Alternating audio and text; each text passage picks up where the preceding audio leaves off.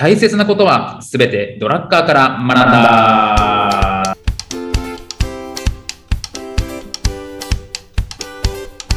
ということで、はい、えーこんにちは、中野秀俊です。こんにちは、小沢裕二です。この番組は公認会計士税理士でありながら企業に対して組織論のコンサルもしてしまうドラッカー大好きおじさんの小沢裕二と弁護士であり会社も経営しているにもかかわらずドラッカー素人おじさんの中野秀俊がドラッカーの言葉をヒントに経営組織論などをテーマに語り合う番組です。よろしくお願いいたします。はい、というところでやってまいりました。はい、やってきました。やってきました。えっ、と、前回僕のお正月を言ってないんですが、興味ありますか？あります。ということで、あの、お正月って先生、はい来ましたか？先生のところにお正月は来てます。一応多分来てます、僕。多分来てます。きっと来てます。来てますか、はい、来てます先ね生。何したんですか？あの僕は正直ですね、あの、実は引っ越しをしまして、この収録日引っ越しって昨日なんですけど、あのし収録の前日に引っ越しをしまして、えそうなんです。あの、でも家、家前の家から徒歩15分ぐらいのとこなんですけど、引っ越しまして、ちょっ年賀状書くので、あの、住所教えてください。じゃあ、後で。いやいや今今教えてくれ今今教えるかい。教えるかい。教えるかい。なんですけど、まあちょっとバタバタをしていたので、その準備。だ本当にあの、僕正直、いつも東京離れる、東京在住なんですけど、東京お正月離れるんですけど、離れるんですけど、今回は本当に久しぶりに東京にいまして、え、自宅は今まで東京じゃなかったですよね？自宅東京ですよ、東京です。え、今も東京、引っ越したらさっきも東京ですか？東京ですよ。引っ越す前も引っ越す、であとも東京ですよ。何、何してはるの？な何してはる？そんな、ともう、あれじゃないですか。遠くに行く言ってたじゃないですか。まあそうですね。まあちょっと子供もいるんで、その関係で、まあゆくゆくはというのはあるんですけど、取り急ぎ、はい、ご承知しました。引っ越ししたんですね。引っ越しをしましてですね、バタバタをしているんですけれども、なので本当に久しぶりに東京に来て、まあもちろん仕事とかしつつ、あの、やっぱりクライアントワークがなくなるので、あの、本とかも読みつつ、みたいなところで、割と、えはい、ゆっくりとというか、あと考える時間とかもできたので、よかったかなって感じですかね。え。おー考え、考えることあったんですね。あるわ。あるよ。たくさんあるんだよ。そうですよね。住所を変えなきゃいけない理由があったわけですもんね。そうですね。ちょっと逃げなきゃいけないんでね。はい。そうですよね。はい、そうそうですね。はい。債権者から逃げようかな。はい。そうです。もうそろそろ、あの、住所を掴まれ始めたんで。そうですね。追われてるんでね。そうですね。そうです。おめでとうございます。いや、という感じなんですね。はい。という新感じ居すごいですね。何城なんですか？あ、あの、い一棟ですね。タワタワマン一棟、僕の。タワマン一棟買ったんですか？タワマン一棟買いまして。これ大丈夫ですか？これ。本当にこれでなんか信用して、あいつなんかみたいなところ大丈夫なんですかね？大大丈夫ですね。大丈夫ですねタワマン一。棟なんで、あれですと、何千億ぐらいのレベル。今日まで早いでしょ。そうそうそうですね。本当にあの税税税務署とかを聞いてると本当怖いんでね。まあ、誰も聞いてないですもんね、番組ね。大丈夫ですね。えー、聞いてないですよ。ということでね、まあ、引っ越しをしたというご報告でございましたというところなんですけど。そうですね。じゃあもう、あれですね。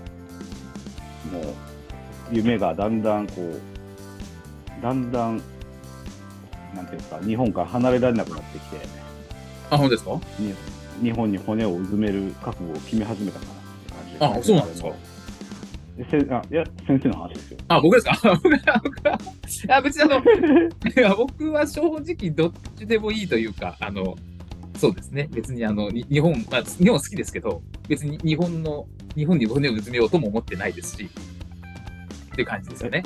状況に応じて国を選ぼうかなと思ってるタイプですね。ですよね。そう言いながらも日本に新居を構えるって。あ、新居とか、まあ、まあ引っ越しを、まあ、新居がそうですね。別にあの、ずっといるつもりは全然ないんで、たまたま引っ越したというだけですね。はい。そうですそ今の発言の方が荒れると思いますね。何千億何千億でタワマン買いましたよりも、あの日本なんかにいる気ないんで。確かにですもんね。あの、そうですね。あ日本大好きですよ。日本大好きですけど、あの別にあの、こだわりはそんなにないですね。そうですね。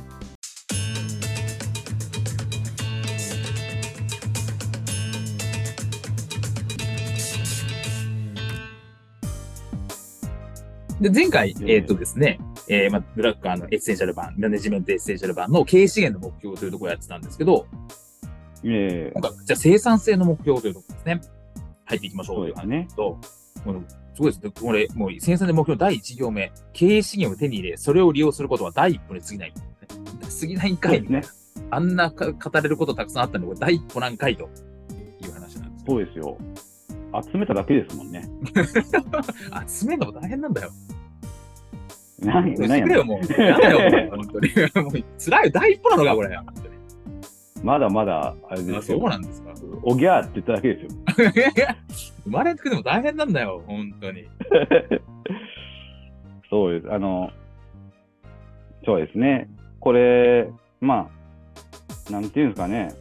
あのちょっとここでもドラッカー先生厳しいこと言ってるん。で、その言葉を出してみようかなと思うん。ですけどね。はいはいまあ、僕も中野もね、入手する経営資源はほぼ同じであるっうんうんうんうんていうんですよ。うんうんえうんうんー企業間に差をつけるものは、マネジメントの質の違いである。はいはいはい。で、マネジメントの質という致命的に重要な要因を測定する一つの尺度が生産性、すなわち経営資源の活用の程度とその成果である。うんうんねうんじゃあどうしていかなきゃいけないかってことですよね。うんえーこの人、物、金、うんえーまあ、あのー言葉悪いかもしれないですけど、最初は原石なんですよね。人が入っ人を集めてきたものっていうものが。はい。これを宝石にしていかなきゃいけないってことですよね。もう、綺麗ですね。なるほど。そうなんです。で、こういったことのために、なので現実にどうやってその資源ってものを資源だと思って運用するかって話なんですよ。うんうんうん。うん。あの、なんていうんですかね。僕は、あの、棚卸しとか、昔製造業の棚卸しに行って、はい。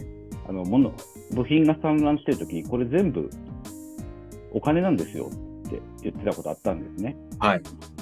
このネジ1個やっていくらかかかってるし、ここに置いたらこれで5000円もするんだよって。そのはいキャラクターがポロポロ落ちてるようなもんだよって言ったんですけど、はい。あの、こう、まあ、人材ですよね。人材を見るときに、しっかりと経営資源だと思って大切にしてる会社って、本当にそんなあるかなと思って考えてるときはあるんですけどね。なるほどね。うん。うん。育てなきゃいけないんですよね。うんうん。買ってきたものじゃないですか。うんあの、変な言い方ですけど。うんうん。そうですね。うんうん。ええ買ってきたものじゃないですか。たくさんお金使って、うん商売会社にお金払って、うんいろいろして。これを、あの、本当に磨いてますかっていうことですよね。うん。なるほど成ね。長させてますかっていうことですよね。うんうん。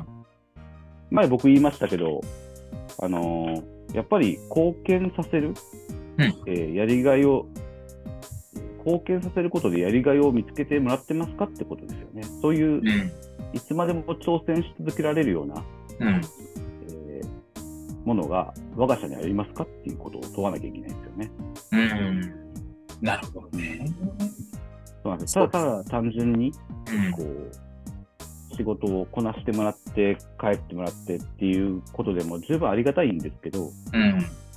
でもそれでは生産性は上がらないってうん。言ってるんですよね。うんやっぱり成長してもらわなきゃいけない。うん。あの、従業員のベース、うん。今レベル1だとするならば、うん。5人いてレベル1だとするならば、うん。レベル5まで上げなきゃいけないと。この1年で。はいはいはいはいはい。ええで、1人辞めましたって4人になってレベル5で翌年になった時に1人入ってきて、うん。で入ってきた人レベル1なんですけど、うん。あいつ周りがレベル5だったらレベル5に追いつこうとしますよね。はいはいはい。これレベル2だったらレベル2に行こうとしますよね。うん。なるほど。はい。やっぱりそうやって人って磨いていかなきゃいけなくて、やっぱり、あ、あのー僕らは信じなきゃいけないってことですよね。従業員は、あの、やはり、えー責任を持たされて、うん。初めてやる気を出してくれる。うん。で、やる気を出して、初めて成長してくれる。うん。で、それで、えーなんていうんですかね、やりがいを見つけて、えー育ってくれる。これはドラッカーの言ってる人材に関する考え方なんですけど、はい、はい。うん、責任をどんどん与えなきゃいけない。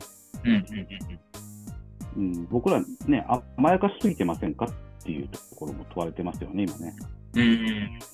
まあ特にね、なかなかこう、働き方改革とか、まあ、パワハラの文脈でもそうですけど、なかなか言うん言えない上司もそうですし、経営者自身もえ、まあ、従業員の方に厳しく言えない時代じゃないです。か。うん。それはありますよね。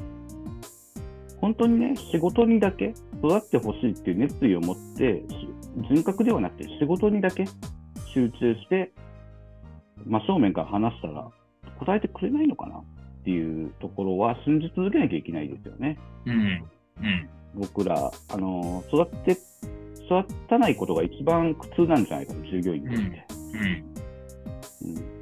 うん厳しくても、それが仕事のことであるならば当たり前だと。うんあのやったことないことをやってるんだから。うん。うん、それを、それでへこたれたり、パワハラだって言わないと信じなきゃいけないですよね。うん。だからそ、そこはだから愛情があるかどうかとか、まあ、お互いにリスペクトがあるかどうか、みたいなところだし、ですね。まあ多分それはね、従業員の方も。あと目標ですね。うん。あ、なるほどね。そこ目標がちゃんとあるかどうか、それを明確にしてるかどうかっていうところ。うん。そういうことで人って磨かれていくんですよね。うん。うん。うん。で、従業員のベースアップをに挑戦しない、えーマネジメントやったら、いつまでも多分、あの、レベルが上がってこない。あの、従業員のベースが、ベースアップを図れないっていうところですよね。うん。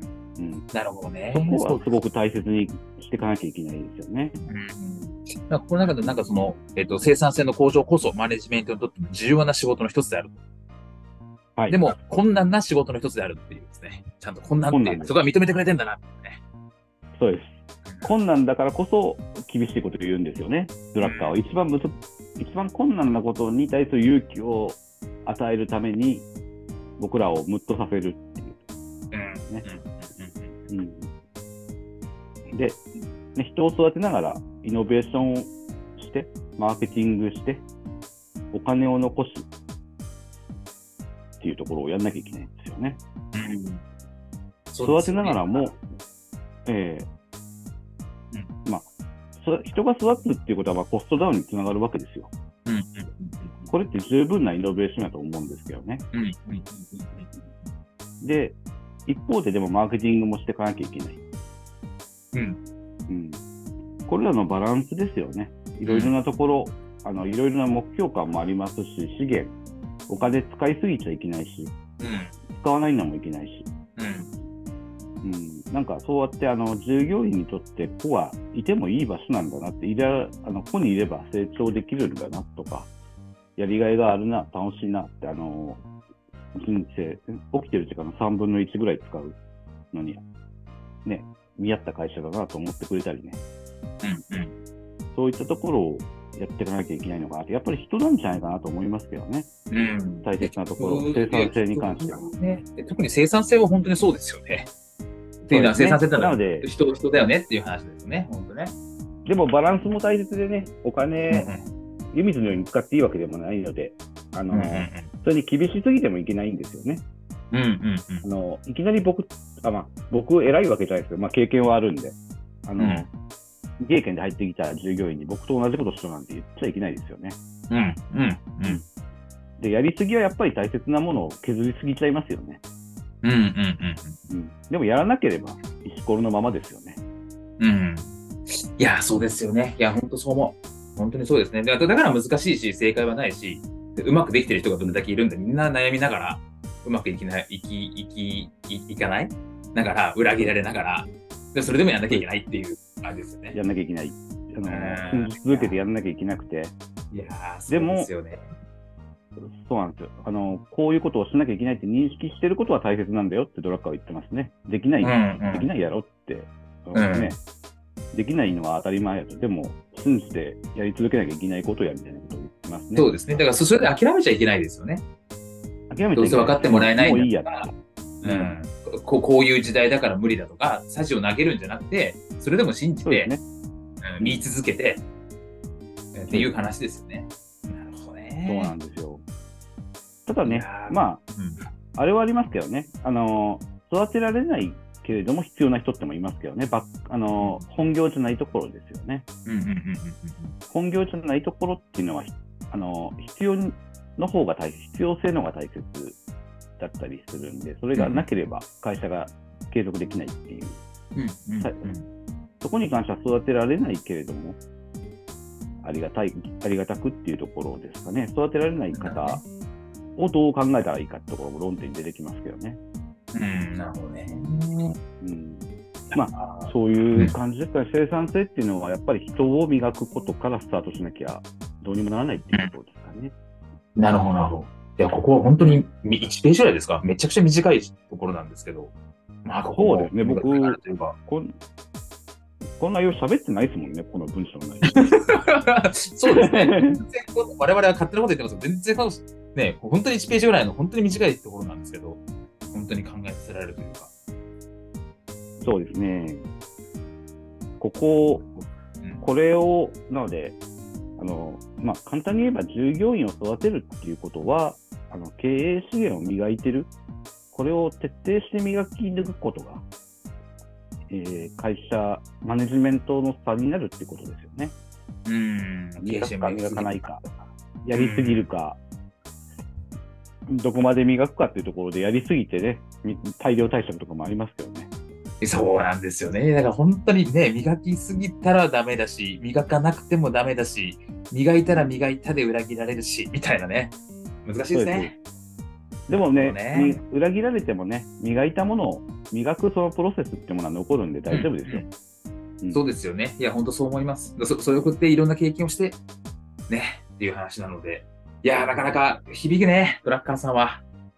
そうですね、新年早々ね、響いてきますね。